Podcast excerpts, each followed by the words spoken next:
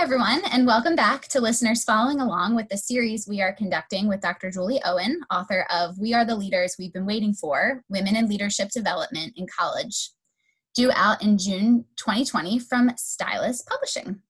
My name is Kate Radford, and I serve as the Associate Director for Leadership Education and Development in the Center for Student Leadership and Engagement at Clemson University, and I'm excited to be back with you this week in my role as guest host for this series of episodes for the NASPA Leadership Podcast. In our last episode, we had an opportunity to talk with Julie about some of the primary topics in her book, and this week we're going to talk more specifically about the role of narratives, counter-narratives, and courageous conversations in leadership education. Before we go any further, I want to go ahead and introduce the folks that are with us on this episode. So up first, we have Sherelle Hassell-Goodman. Sherelle is a PhD candidate in the higher education program with a specialization in women and gender studies at George Mason University. Prior to arriving at George Mason University, she worked in residence life, sorority and fraternity life, and academic advising. Sherelle's research interests are first-generation college students, leadership, critical participatory action research, and engaging in Black feminist theory. Joining us again this week, of course, is Dr. Julie Owen. Julie is an associate professor of leadership studies at George Mason University, where she coordinates the leadership studies major and minor and teaches interdisciplinary courses on socially responsible leadership, civic engagement, higher education, and community-engaged research. Also with us is Dr. Jennifer Pigza, who is the director of the Catholic Institute for, Jennifer, help me out. Give me the full name on your... Yeah, it's quite an alphabet soup. It's the Catholic Institute for Lasallian Social Action. I knew I would mess it up if I tried, so thank you for helping me out. An adjunct assistant professor of leadership at St. Mary's College of California. Jennifer calls herself both a practice-oriented scholar and a scholarly practitioner. Her work and writing focus on critical pedagogy, leadership, critical reflection, and institutionalizing community engagement. She is the lead editor of the forthcoming book, Women in Leadership in College, a Facilitation Manual. And last but certainly not least, Dr. Aoi Yamanaka. Aoi is an assistant professor and associate director of academic services in the School of Integrative Studies, where she teaches courses on social justice and global leadership. She also serves as an academic advisor, and her advising focuses on student affairs, student development, and student engagements. Dr. Yamanaka's current scholarship focuses on social justice issues in higher education, cultural leadership, and civic engagement in a diverse environment. So welcome to you all. We're so glad to have you with us. Appreciate you being here, especially especially during a pretty unique time in our world. We are living in the midst of a pandemic, which we all know invites new challenges, practical, spiritual, developmental, and so much more. So as we get started here, I thought I'd ask you about your experiences with sheltering in place. So Jennifer, how about you start us? What has been a gift or a challenge of this time? What are you learning while you're sheltering in place? Yeah, thanks, Kate. It's awesome to be here and with these pretty phenomenal colleagues as well. So I've been sheltering in place here in California now for, this is week number 9 as of this recording. And I think what I'm learning a lot about is about integration rather than separation. I'm a person who actually doesn't like to bring work home, and yet here I am working, parenting, living, doing it all from home. And so kind of coming to a place of thinking about integration differently. Also thinking about parenting really differently. So during this hour, I'm hoping that my son is fully occupied with his movie. And if not, he may make a guest appearance. So thank you. How about you, Julie? What are you, what's happening for you during this time? I just want to reflect that we have 3 parent scholars on this call. So I'm amazed at how you all navigate all of that, and the added complexity to your world is unbelievable.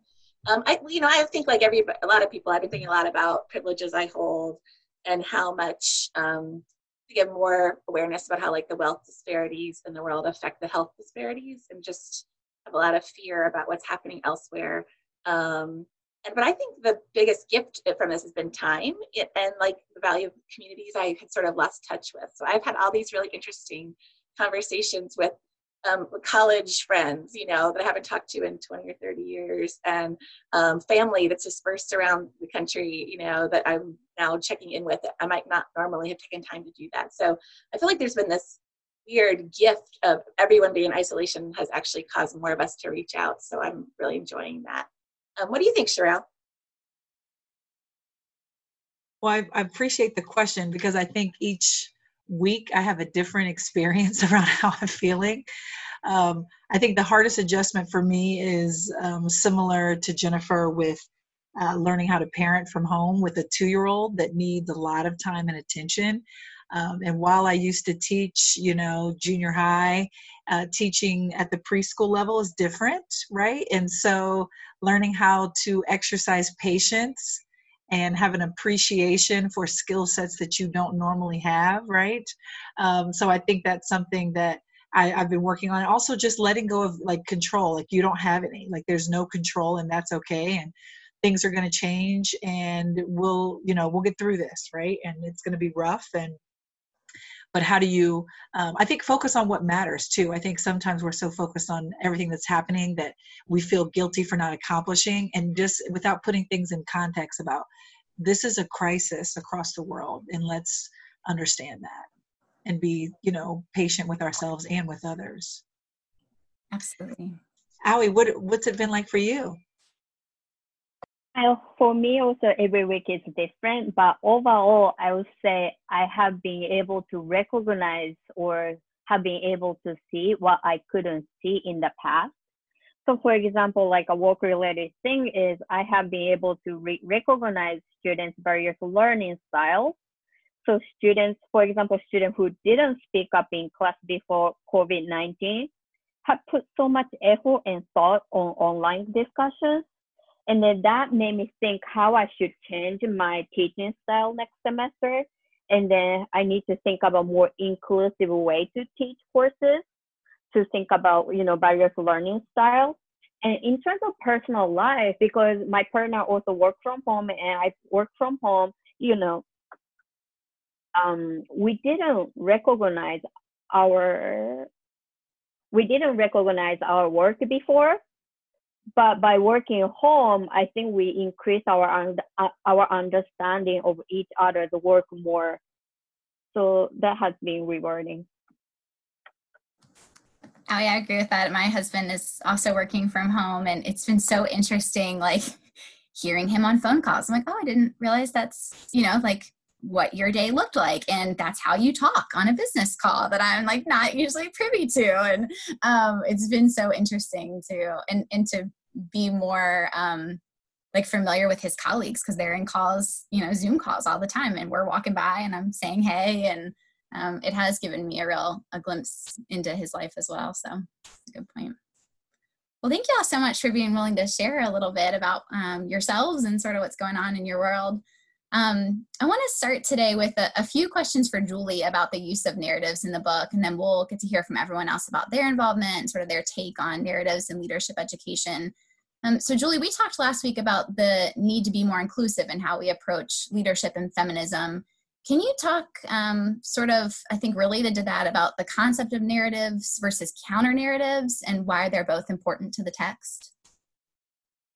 Yeah, absolutely. Well, as you just heard, I think you read these nice bios of us and people maybe tuned out, and then you asked us a powerful question and we each had a story to share, right? And it was amazing how I bet people have more of an understanding where we're coming from based on the story or the narrative we just shared about us navigating social distancing than just a list of credentials. And that's sort of the same concept we had with the book, right? Which was, there's a lot of data points in the book, and a lot of research went into it. And then we also wanted to complement that with stories of real world college student women and also folks who don't identify as gender binary, how they sort of navigate their world of leadership. So I think that like using narratives or telling stories is like a profound tool for self-revelation, reflection, and healing. And they really, you know, the stories are powerful because they allow other people to access our thoughts and feelings and experiences, and then find connection with those too, right? I can't tell you the number of students in my classes or have used the book said, oh my gosh, I called my mom and read her that poem that one of the participants wrote, or this person's narrative resonated so much with me, I thought about my life in a new way. So we can see how that story sharing connects people. And then you asked about counter-narratives. I use the work of Zamudio et al., who talk about counter-narratives as the telling and listening to stories from those who've been historically marginalized. So, you know, these are stories that run counter to the hegemonic normative kind of approaches. And making space for counter-narratives creates empowerment and agency for those who may previously have been silenced. And can also create understanding and connection.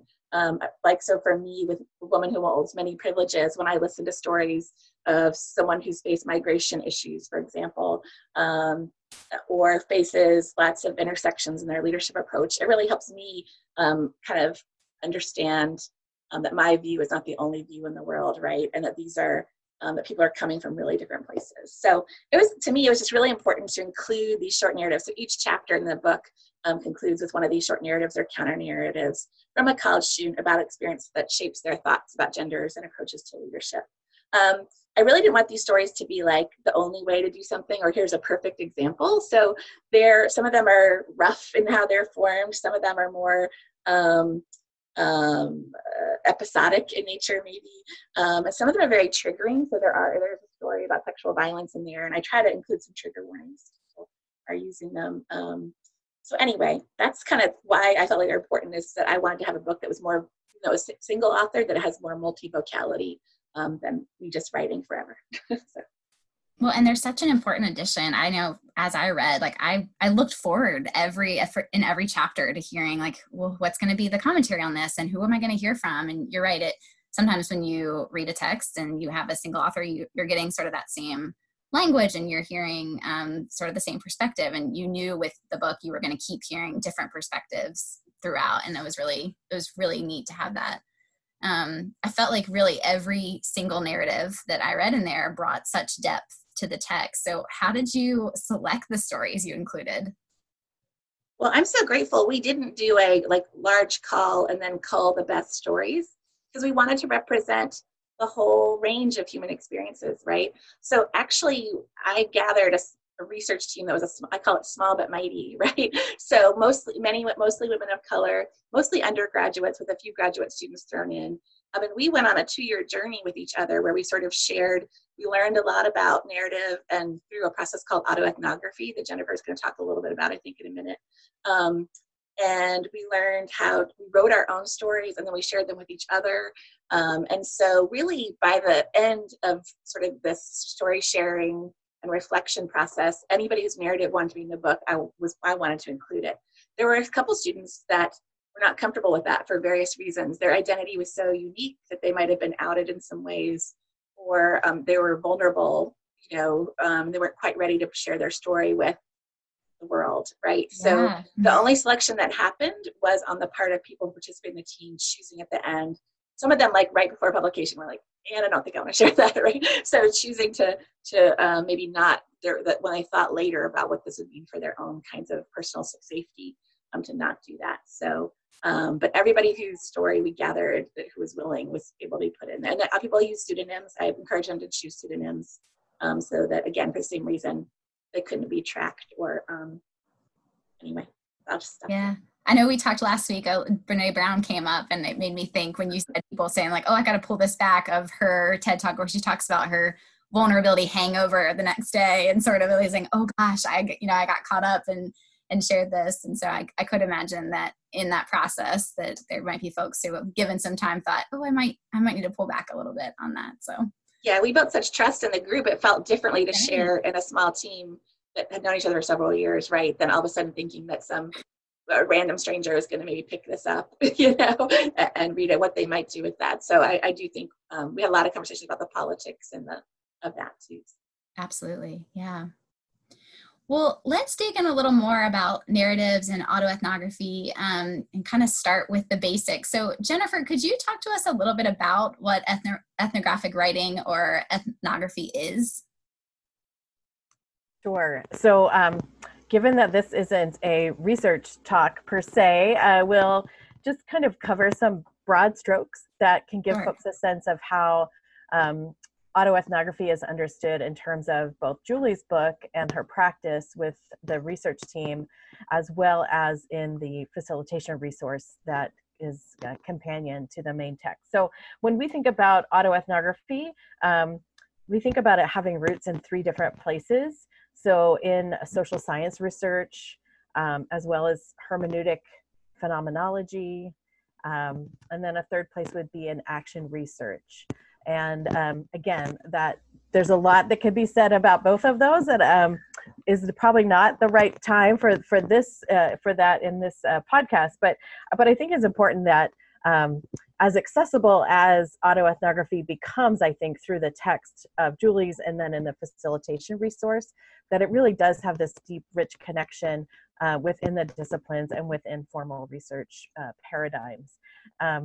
And I think one of the things that's important for me in terms of autoethnography is that it really is a way for us to use personal experience as a window into cultural experience, so that it's not just about the value of the individual story and what a person might learn from that about themselves through the autoethnography process, but it's how do those particular stories give us a window into cultural truths and into multiple cultural truths. Yeah. Thank you for that. I think, yeah, you're right. We could probably dig in for quite a long time about all the details, but perfect for kind of our podcast audience today. So another term that I mentioned sort of in the intro that I'd love for you to just chat a little bit about is courageous conversations. So could you describe courageous conversations and what connection they have to autoethnography? Yeah, I think for me, when I hear courageous conversations, I think of courage in a number of ways. So I think it's the personal courage of the writer, of the one who's diving into their own story and thinking about not only describing a thing that happened, perhaps, you know, really drilling down to a distinct moment, but continuing to be courageous in how the writer continues to like look at all of the facets, to continue to drill in, or to be courageous with themselves about insights that came, harms that came, hopes that came, joys that came, critiques or understanding about relationship or power. You know, I think so that to me, there's like the courageous conversation that we as writers of autoethnography or personal narratives have with ourselves. I also think there's a lot of courage involved in terms of this then leading into courageous conversations with each other. So when I look inward and produce an autoethnography, a personal narrative, but then choose to share it with you, with another person, then there is also courage involved, I think, in being an open listener, to being someone who is willing to hear and trying to really to hear the like core truth of experience that's being shared. And that can involve a bunch of different kinds of courage and humility and setting aside of our own preconceived knowledge. So, so I think there's courage in the telling and the listening. And of course, courage and courageous comes from the word core, which is heart. And so really getting at the heart of the matter, the heart of the truth, the heart of what this personal experience can teach us about a larger culture. Absolutely. Well, and it sounds like from the description that Julie gave about some of the narratives that came out, that like vulnerability and courage piece, it was so, so, so important. And it sounds like it was really built in that process. Not something certainly that you can just jump into and expect people to be able to participate in. So that's really helpful. So thinking about its uses, how would you describe the role of narratives, counter-narratives, and courageous conversations then in leadership education? So I think that as Julie was talking about, the narratives that are present in the book really help put real life experience to ideas and concepts. So they become real in the storytelling, and also when we tell a story, it piques something in ourselves. You know, we might say, oh, wow, when you said that, or when I read that, it made me think of this. And so then we create this kind of web of narrative together. I think working in narratives in leadership education also provides a really clear space for people whose voices have not always been welcome into conversation, into literature, into ways we know. Like, using a narrative provides an opportunity for everyone's voice to have the possibility of being heard. Again, Absolutely. Heard not only to themselves, but really to the others in that learning community. Yeah, which, you know, we've talked a good bit about last week and going into this week, the importance of that in leadership education and the opportunity to not hear the single story that we often hear around leadership. So really, really, really cool stuff. Thank you. Yeah. Julie, I want to know a little bit more sort of about the process of this that you engaged in. I know you've talked about sort of some of the outcomes of that, and we see that in the book. But could you talk a little bit more about the process specifically that you engaged and facilitated? Absolutely. And I think I just want to add to what Jennifer was saying so wisely, which is I'm very aware that white culture did an event storytelling, right? Like, this is an appropriation we've made from indigenous cultures for years and years and years. So I think of Miles Horton's work with Highlander, and Maritza Torres is a student. I think she's now finished. Dr. Torres at Florida State University has taught me so much about testimonio and Latinx culture's use of story sharing, even as a research methodology. So there's so much to learn there. So anyway, in our process, we invited a fabulous scholar practitioner named Dr. Julie Chō Kim. She was at the University of Maryland, and she's now at George Mason. We're proud to have her. But she came in and talked to us about ethnography and autoethnographic writing. And one of the things that I remember most viscerally was she talked about how to write in ways that ground the story in the senses. Right. So like, so when you're telling your story, see if you can talk about what it smelled like, what it were hearing, what it felt like to be in there. And so the stories weren't just distance when we wrote them, they were embodied. Right.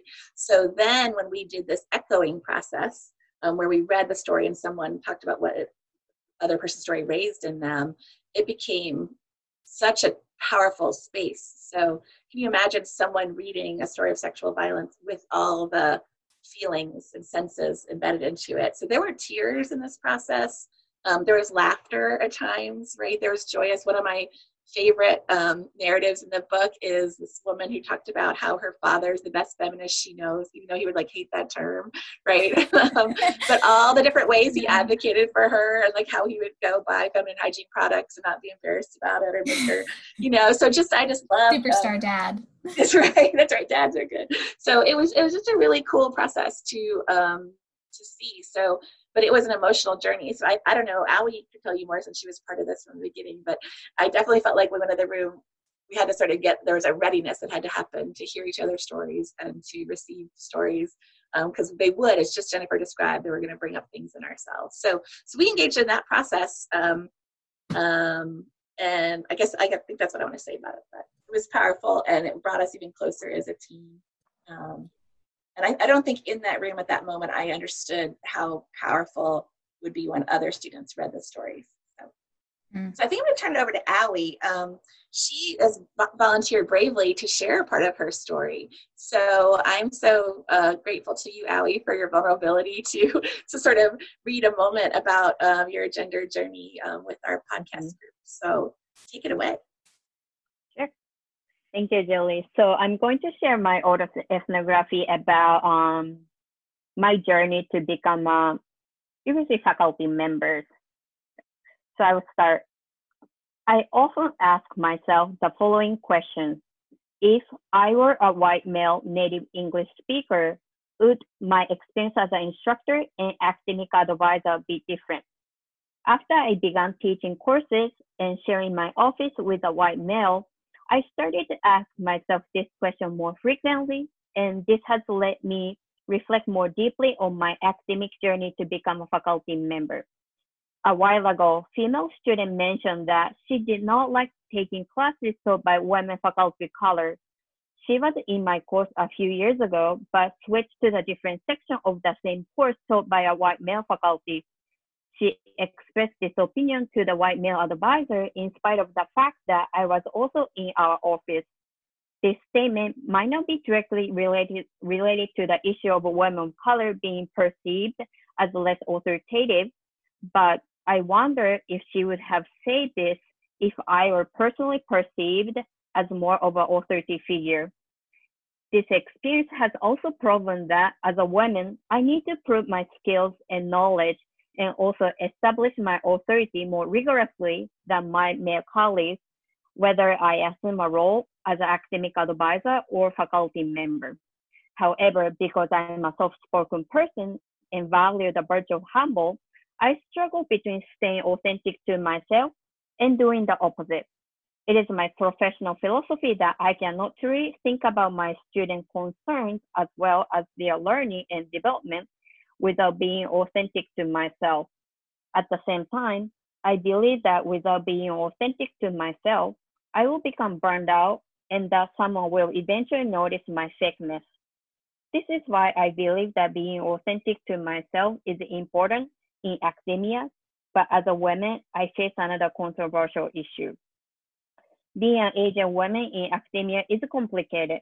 Faculty, administrators, students adopt these presumptions of incompetence.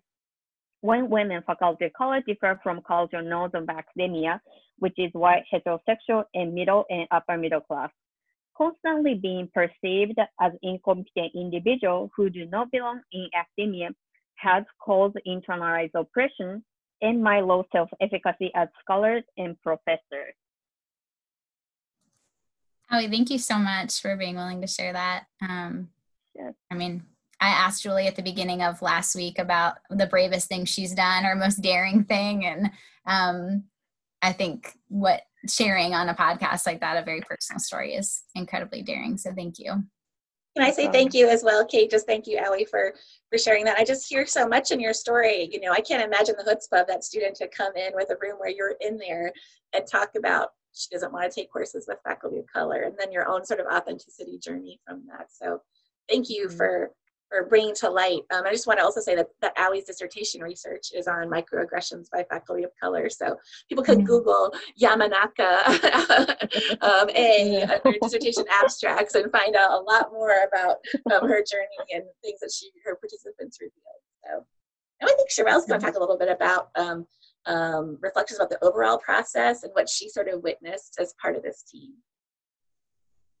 Well, I also want to honor, before I even start, just honor Aoi for her bravery and just, at the very beginning of the podcast, we were talking about, Brene Brown and this notion of vulnerability. I think what Aoi's just demonstrated is what that looks like to engage in a courageous conversation. Although we can't be in control of how people might receive it, right? We are knowing that we're putting in the atmosphere for people to grow. And I want to acknowledge that that's an opportunity that Aoi is giving us as a gift, and it's not like an automatic privilege or expectation. So I share that because even though I share that same philosophy, participating in this experience was really challenging about how much did I want to share, what did I want to share, crafting my story in a way that I did not, that I articulated myself as clearly as I could, but also recognizing that I wanted to be true, right? When we're talking about experiences, particularly with people with marginalized identities, when we're navigating the leadership terrain of the academy, it's complicated. And so oftentimes when I'm writing my story, it's often where I'm talking about my experiences with well-intentioned, well-meaning, white, liberal, progressive women, right? Most of my experiences, not all, who really wanted to learn and really saw me as an asset to enhance their learning so they could become better professionals, right? And so that was very troubling for me to talk about those moments where they misstepped, right? Or they're operating within white supremacy frameworks, or how as a result I experience a microaggression or a stereotype threat, or how I'm triggered as a result of that. But if I don't share that, then there's learning that's not happening. So this notion of being courageous is at a risk, right? And the backlash that could come as a result of that. But I feel that, you know, what's most important is that we're really trying to uncover or talk about the complications around women in leadership. And some of those are a result of people's intersecting identities, right, that are often marginalized, right? And so, you know, and oftentimes we want to learn things for the sake of, you know, it's the right professional thing to do, but it's not what we really want to do, because to do that means to be vulnerable, but to also acknowledge some of the bias that we all possess, right, myself included. And so when I was, you know, kind of thinking about my story, I went through moments, right, and I'm not going to share it like the same way that Aoi did, but I just went through moments of where, as a colleague, you know, I was questioning them, right, and their legitimacy and how they didn't mean to use me as a token, but every time you ask for my advice around issues that evolve with race, then that's really what you see my expertise. That's the bottom line, right? And so I also felt the need to share it because I wasn't the only one experiencing this, right? I had a group of colleagues of other women of color, and we would often lament about how frustrating it was. So I felt like it was something that I was obligated also to do.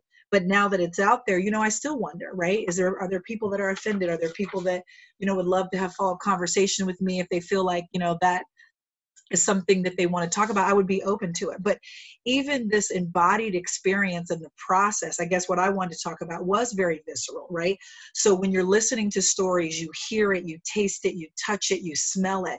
You can't sit, but just like Aoi did when she was, you know, sharing her story, I had a visceral reaction, right? Even though I'm on a podcast, right? I'm nodding my head. I'm looking irritated. My face is, you know, facial expression has dramatically changed. And that's kind of that camaraderie that we all had. And it was shared as a result of these countering experiences, right? Where we often felt like our experiences weren't normal, but became normalized because we all shared them as a collective. And through that gave this connection where we not only embodied the experience, but got together, right, as a group to support each other, but also to challenge the dominant paradigm that's often doesn't include us, right? And so how do we center our experiences as not only being legitimate, but intelligible when we think about this notion of leadership coupled with gender, right? And so I think that's something that I did want to share about the experience and how grateful I am for it, even though it was difficult going through the process. Absolutely. I also want to add what Sherelle said. It's more like, you know, I learned, you know, Julie and Sherelle might be able to tell that I wasn't vulnerable at all. I wasn't good at sharing my, you know, negative or like a harsh experience in the past. But writing this autoethnography basically allowed me to be vulnerable, or I learned to be vulnerable from these experiences. So in the past, you know, I was harsh to myself and blaming myself on my experiences, but reflecting on my experiences and listen to other stories allow me to analyze my experience more deeply, and then also allow me to confront with my experiences and change my perspective on my experiences. So even when I was writing my dissertation committee member asked me, because I did the phenomenology that I needed to put my experience, they asked me, are you really be able to put your experience on your dissertations? But because of this research experience, I say I could, I became vulnerable, and then I can now put my experiences on my dissertation too. So that's something I learned also from this research experience with Julie. I think you touch a little bit on, or at least makes me think about, I kind of wondered as I was reading about this process and about autoethnography in general, and wondering sort of about the legitimacy of it and like whether it was perceived as legitimate. I perceive it, let me make that clear, as a very legitimate, but wondering, you know, it sounds like there's a little bit of that there for you of thinking about like, do people see this as legitimate? And then it got me thinking about, well, gosh, sometimes I think even the legitimacy of leadership studies is questioned, and like, can we really study leadership? Or can we understand, you know, I hear that from colleagues sometimes. And so it sort of, those two things wrapped together were interesting to me to think about, of like, how do we continue to make sure that it's seen as legitimate and make sure that stories are taken seriously. And and heard. So I'm glad that this book provided a window to do that. Kate, I just want to jump in. Oh, sorry. Yeah, no. Yeah, I was going to too. No, yeah, go for it. You go first. Okay. Well, I guess I was just going to say, Kate, that's really interesting because I think about paradigms that we possess and we value, right? This post-positivist, like this absolute truth. What does truth look like? And so autoethnography. Oh, I can't talk. I'm tongue tied right now. But when we're thinking about autoethnography, it's interesting that even that in and of itself has to have some legitimacy for us to feel like it's valid enough to center these experiences to help teach us and educate us around leadership. Yeah. So because we haven't had those previous stories, like it's not a secret that we didn't examine the experiences of women of color and how they think about leaderships until recently, until this critical wave has come. So I think for us, even the way we question it, the fact that it is, that we're questioning it and seeing it's legitimate, I think that's a good thing because then at least we can acknowledge that we hold on to that baggage. So then what are we going to do to disrupt that so we can move to this more critical understanding? So that's all I was going to say. Yeah, so go ahead, Julie. Sorry. No, that's really, yeah.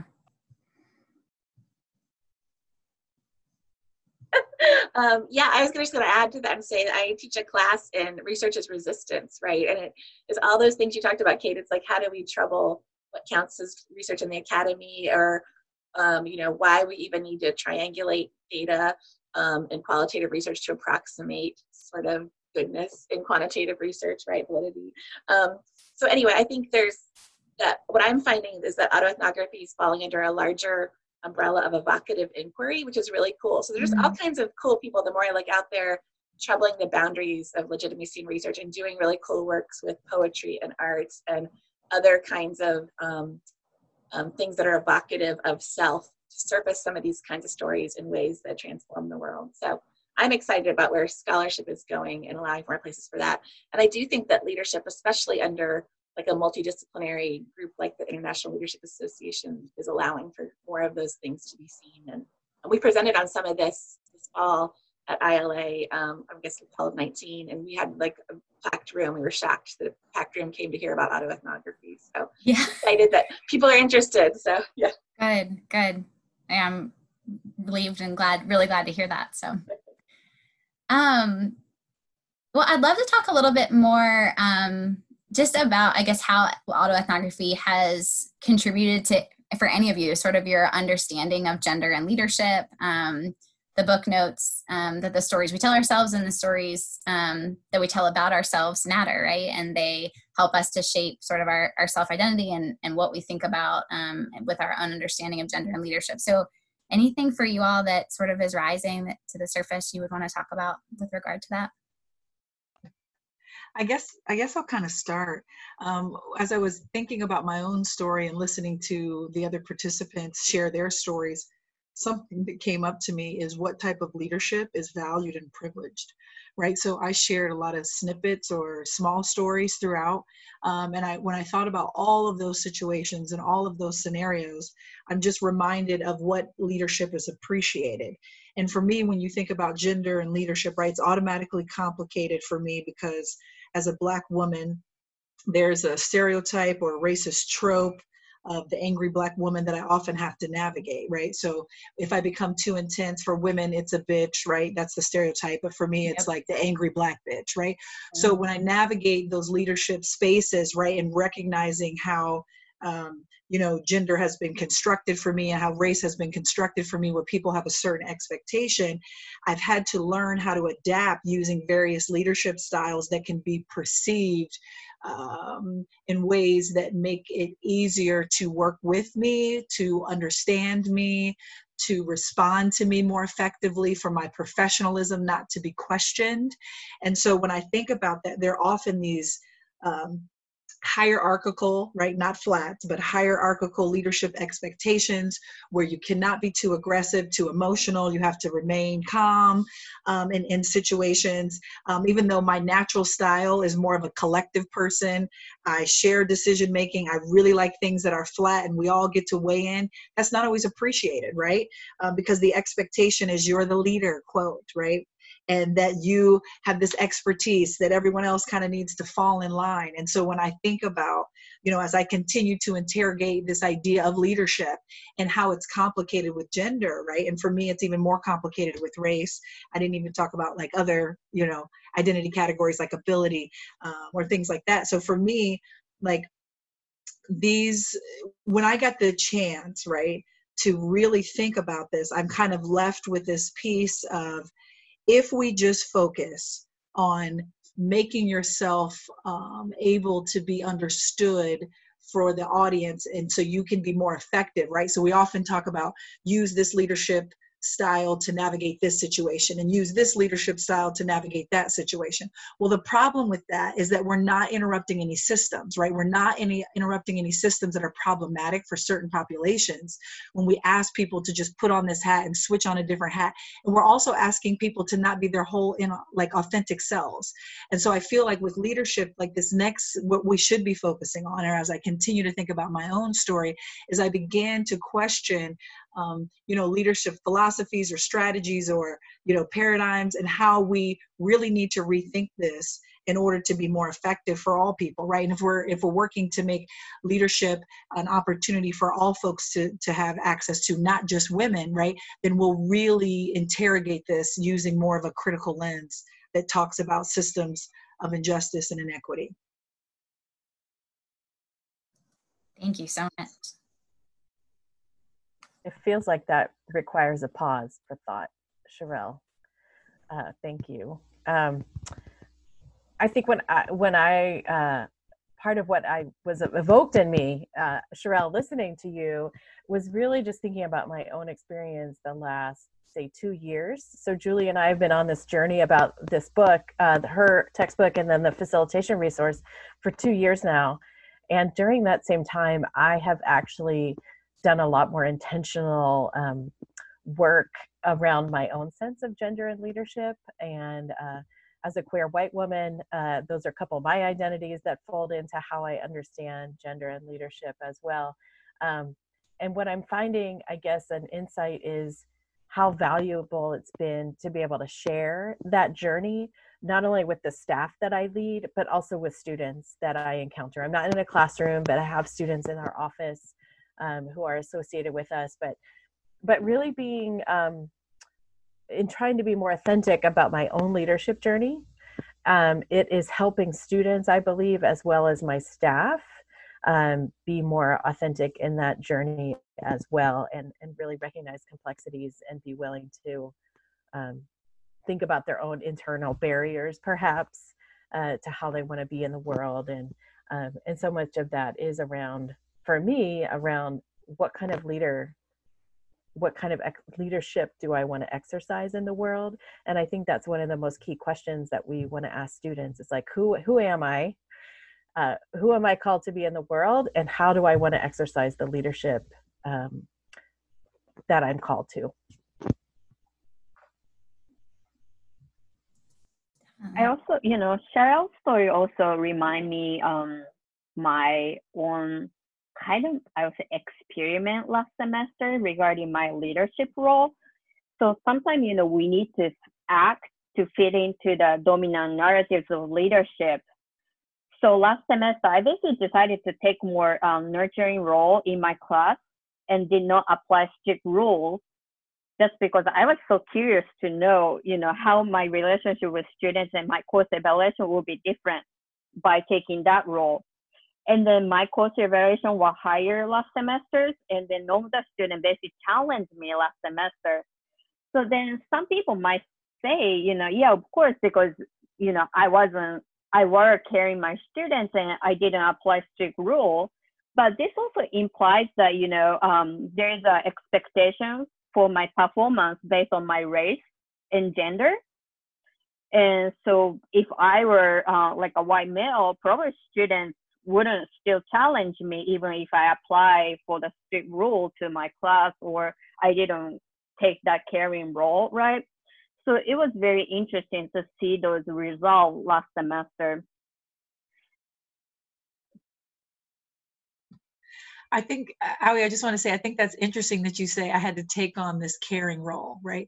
So even the expectations around what that means or what that looks like, or you trying your own experiment. So for you, it just shows you like we have expectations around, you know, who we are, right? In terms of our gender. And so then for you, it was like, let me take on this role, right? So we just, I like that. I love that. Because I think it just allows us to start to question that, you know, just because you identify maybe as a woman doesn't necessarily mean that you're going to fit this nurturing, motherly, caring, you know, understanding, right? That you still can't have boundaries. So I just think that that's fascinating. But I think your experiment also presupposes what caring is. I mean, I don't know you deeply, Aoi, but I think of you as a caring person, right? But students may have had a particular expectation of what caring was. So when you said you became more caring, I hear that as you became more caring in a way that students wanted or expected. Right. Right. So I did care. Mm-hmm. So it's fast. Like, the experiment you did is fascinating and deeply saddening at this, you know, troubling, right? Yeah. Absolutely. Absolutely. Well, thank y'all for being willing to share a little bit about what sort of being in this experience was like. I'm pretty confident that we have a number of listeners who were already excited about this concept or are more excited about this given the way y'all have talked so passionately about the autoethnographic, unlike you, Sherelle, now I can't say it, process. So I'm curious if y'all or just would hope that you might be willing to talk a little bit about some of the ways that you've utilized this approach as educators, because I'm, again, confident that now we have some people that are hooked and will want to know, okay, this sounds great, but what do I do with it? How do I use it?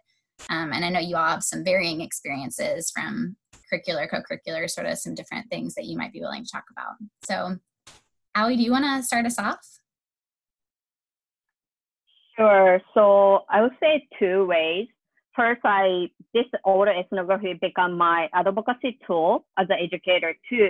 So oftentimes, not every student, but some students, whenever they think about social justice issues, they always just try to challenge system, a larger scale. But I just always want to introduce this autoethnography or counter-narrative. It is also a powerful tool to advocate for justice. So, for example, whenever I teach a social justice course, I always invite two guest speakers, and two guest speakers share their experiences.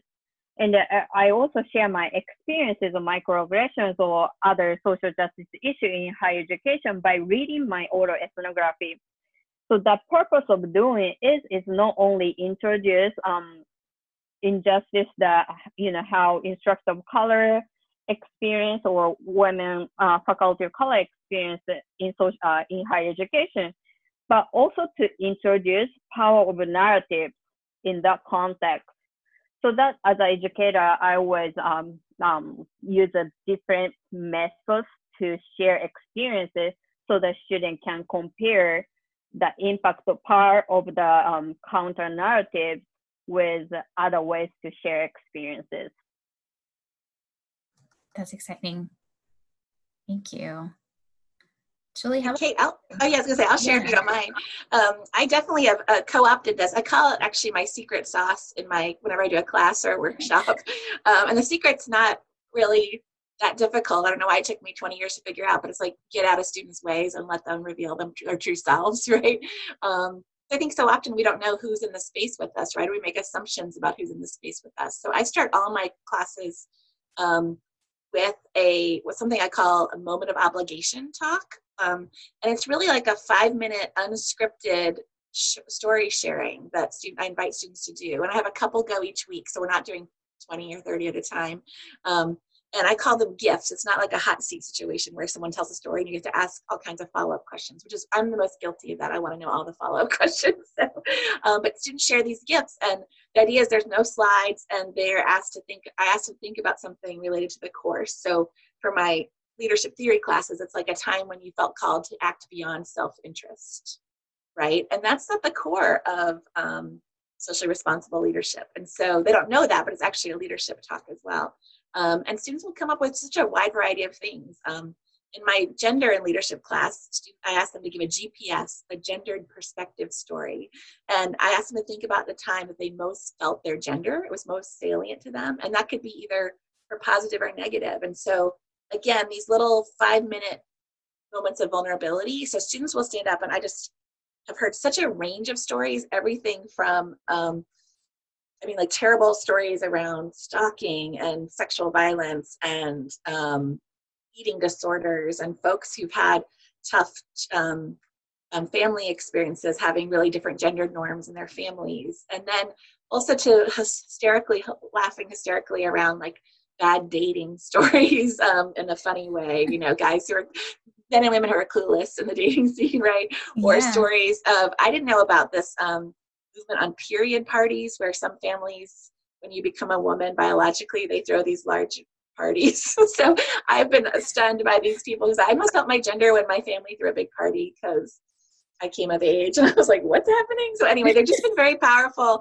from all the different ranges, right? From the sublime to like just one of my favorite stories, a woman revealed that she always had really bad period cramps, and it turns out she and her mom was like, oh, suck it up, it's part of being a woman. And they went to the doctor, and she had two uteruses, which I know is a thing. It's a thing, right? So this idea, those kinds of knowledge that when we laugh, we cry, but those starting a class or a program centered in a student's experience, and then they're revealing something about themselves, it shifts the whole classroom dynamic. It shifts how people come to the content they're supposed to learn, because we don't learn content unless it's connected to our own experiences, right?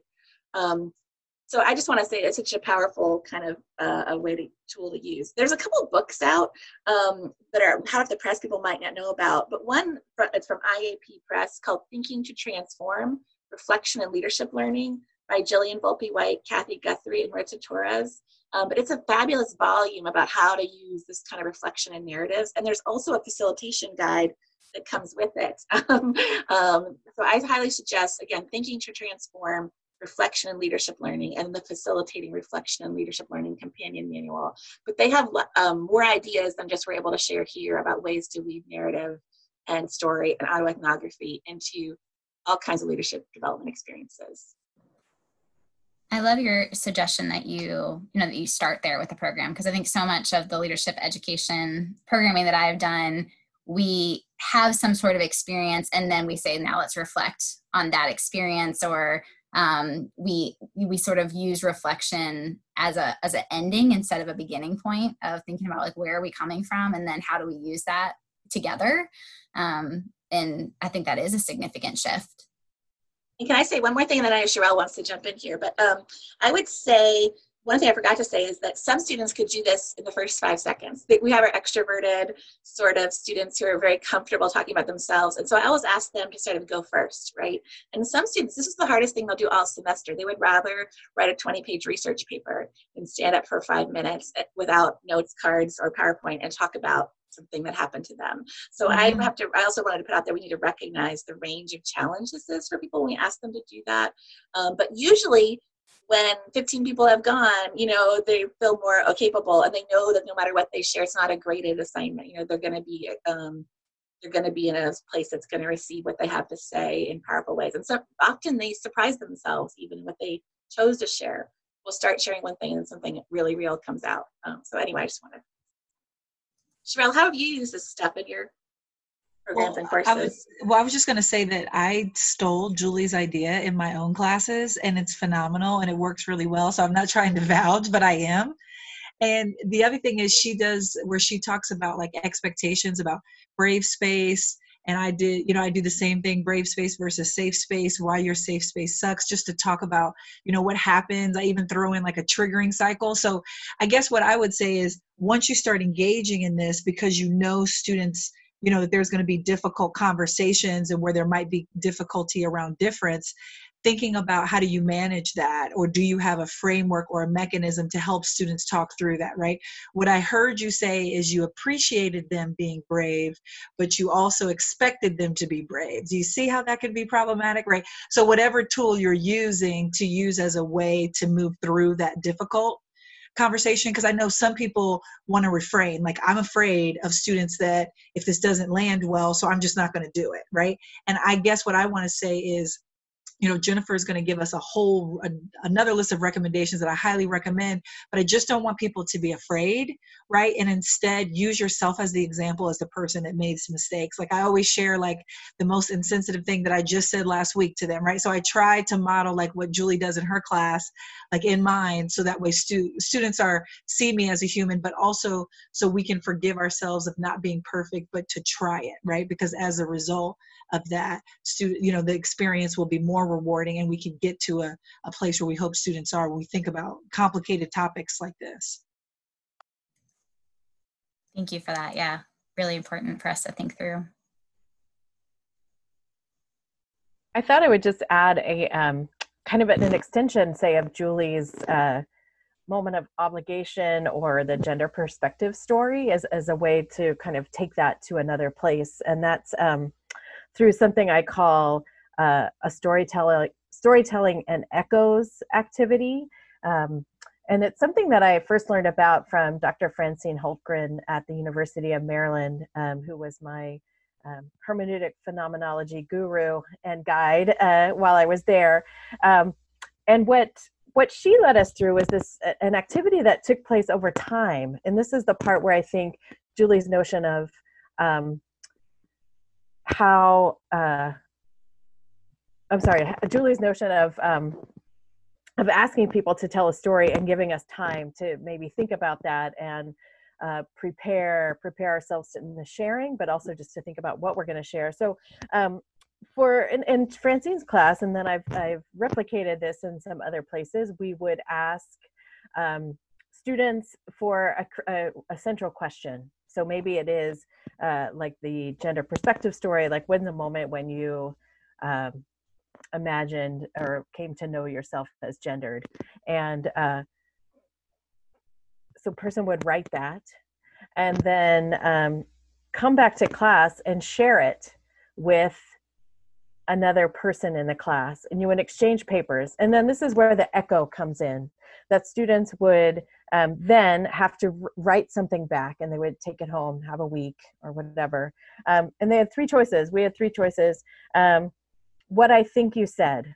So I think, so here's what your story, I'm going to retell your story in my words. And the second would be like what your story evokes in me. So like when you told your story, here's what it brought up for me. And I'm going to have an echo back to you of something that it evoked in me. And then the third, which some students find totally uncomfortable and others find totally fun, is the like interpretive poem or drawing, which is like my symbolic interpretation of what I heard. And so offering people an opportunity not only to tell their story, but then to have it received by someone else and then get a gift in return, essentially, has been a really powerful way to incorporate narratives in leadership education. And I'm just going to plug, I know Jennifer's talking about in a minute, but Jennifer's written that module in the facilitation guide, so people can actually get their hands on that. That echo part is such a powerful moment, Jennifer. I completely agree.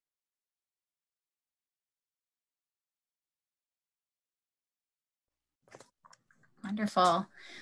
Well, I'm going to go ahead and, unfortunately for me, wrap us up because I've enjoyed this conversation so much. But I want to sort of think through, we ended last week, Julie, with the concept of hope. And I just loved how it sort of wrapped up around that last week. And so I'd love to end there again this week. So Julie, you share in the book, Prescott and Brookfield's 9 learning tasks of leadership. And I love the learning task of learning how to sustain hope in the face of struggle. It's one of the tasks. And one of the suggested ways to pursue that notion is to share examples of ordinary people doing extraordinary things, which I think is certainly in line with the idea of storytelling here. So how has storytelling and listening to stories contributed to your ability to sustain hope? Oh, Kate, I love this question so much. And I'm actually going to do what I do in my classes all the time, which I'm going to turn it around back on you. Like, my students are like, you always ask her, answer a question with a question. I'm like, yes, I do. So anyway, I'm curious what you think. I know you recently went through a storytelling workshop as part of the ACC Leadership Conference. I don't know if that's where we go, but what are your thoughts on this? Because stories aren't always hopeful, but sometimes they are, right? Yeah, you know, that's exactly what came to mind for me. So yeah, I've shared this with Julie earlier. What she's referencing is I had the opportunity to attend our ACC Leadership Symposium this year with our students, our Clemson delegation. And every year, the host institution gets to select the theme. It's always around social change, but it can be sort of anything within that. And our host this year, the University of Louisville, chose Reaching Social Change Through Storytelling as the theme of the symposium. And I'll be honest, at first I was like, I don't get it. Like, I'm not following, I don't know what they're going to do with this. I sort of went in going like, how are they going to make a weekend of this? And it was phenomenal. I've been to the symposium a lot of times, and we hosted at Clemson, so I'm very familiar with it. And I think it's the best one I've ever been to. They didn't bring in a single, keynote speaker that came in and rattled off the things students needed to know to lead well on their campus. They didn't put their own students on a pedestal, which I think often is what happens, is the pattern is like, here, we're going to show you our top 5 student leaders on our campus and you can learn from them. Instead, they brought in experienced storytellers to share their stories and to prepare the students in the room to tell their own stories. So on the final night that we were there, it's a 2-day experience, so pretty quick, but they had randomly selected 10 students at the symposium. The students had to put their own name in, because I do think, Sherelle, your point about like sort of that bravery and courage and willingness to do that and all that, it was wrapped up in that. It's a very vulnerable thing to do. But so students had to self-select to want to do it, and a ton of students did. They pulled them out of a hat, and the students had a chance to work with a storyteller to prepare any story that they wanted to tell to this whole group of students from across all 15 of the ACC institutions. And it was so powerful and so amazing. They just like the stories of how they've come to understand themselves and their identity, and the stories of resilience and hope that came with that. You know, I think it was probably honestly more hopeful than I've felt about social change in a long time, because it was students talking about some really difficult things, but talking about how that has fueled their commitment to addressing those issues. And they wanted to inspire people to care in the room, and every single one of them did. And it was funny because all of them, they were so passionate and so motivated, but you could tell like they were nervous to do it. A lot of them afterwards were like, oh, yeah, I meant to say this and I didn't, and I forgot this. And you know, from the audience perspective, everyone was like, no, it was amazing, you know, but every single one of the students felt like they could have done more or said more. But it is something now that I just want to bring back to Clemson. I'm like, can we do this? Like every Saturday night, we're just going to have a Saturday night, like storytelling. Because I think it was really powerful. So I'm incredibly hopeful for, I think, just the next generation of student leaders and their ability to be resilient and hopeful and to share stories like that. And it's really helped me to rethink leadership programming and some of the things that we can do, because I think the mold was totally broken by the University of Louisville this year in the way that they approached the symposium. So. Thanks. Who are looking for good ideas for conferences, right? That sounds like a awesome. You could use a lot of these resources and wrap them into a leadership retreat or a leadership conference. So, but I could just feel you. I'm with you, Kate. I sort of came in as reluctant, and then it's been so powerful. So, again, what people have known for thousands of years, sometimes it takes us longer to get there. Right? The other thing I will say that I sort of hadn't thought about, and probably should have thought about more until this conversation, but I think the people that were given an opportunity, again, they were picked from a hat, but they were a more diverse group, visually diverse, and some of the stories that they told, some of the identities that they shared, more diverse than I think we typically hear when we hear leadership speakers, and from those different voices and giving a spotlight to those voices was really important. So I think trying to embed that into leadership programming as well, making sure the people that are getting the spotlight and getting an opportunity to share their story and not have their story told about them, but the opportunity to tell their own story is really important. So. Yeah. And that's how we break down so many stereotypes. You know, I remember that there was a white man in my women's leadership class who shared about how he played football, but he secretly liked to write romantic poetry at night. You know, like, it just totally changes your paradigm, right? By letting someone share their narrative, it's harder to put them into a box, no matter who they are. So, absolutely. Well, this was so fun. I am so appreciative of y'all being here, and I'm thrilled that we still have one more week to sort of talk about these topics. So, Jennifer, you'll be with us again next week with a few other guests. Do you mind just say a few words about what we can expect? Sure. Thanks, Kate. So yeah, I'll be back along with Tricia Teig, Adrienne Bitten, and Danielle Reynolds. And we're going to be talking about the Women in Leadership Development in College, the facilitation resource that both acts as a companion piece to the text that Julie wrote. So if you were using that text in a program or a class, you can kind of follow along, teacher's manual somewhat, if you will. But it's really also a really cool standalone resource for anyone who's facilitating women in leadership development in any kind of setting. So the volume has 30 plus contributors. There are 35 modules. And so Tricia, Adrienne, Danielle, and I will be here virtually with y'all, and we will share the experience of thinking about teaching and learning leadership, as well as how narratives can play into that, and just some of their experiences of implementing some of the modules, some of them that they have written, but also some of the others in the text itself. So should be fun. Looking forward to it. Me too. Exciting stuff. Well, Aoi, Sherelle, Jennifer, Julie, thank you so much for being here with us and for your time today, and more to come next week. Thank you.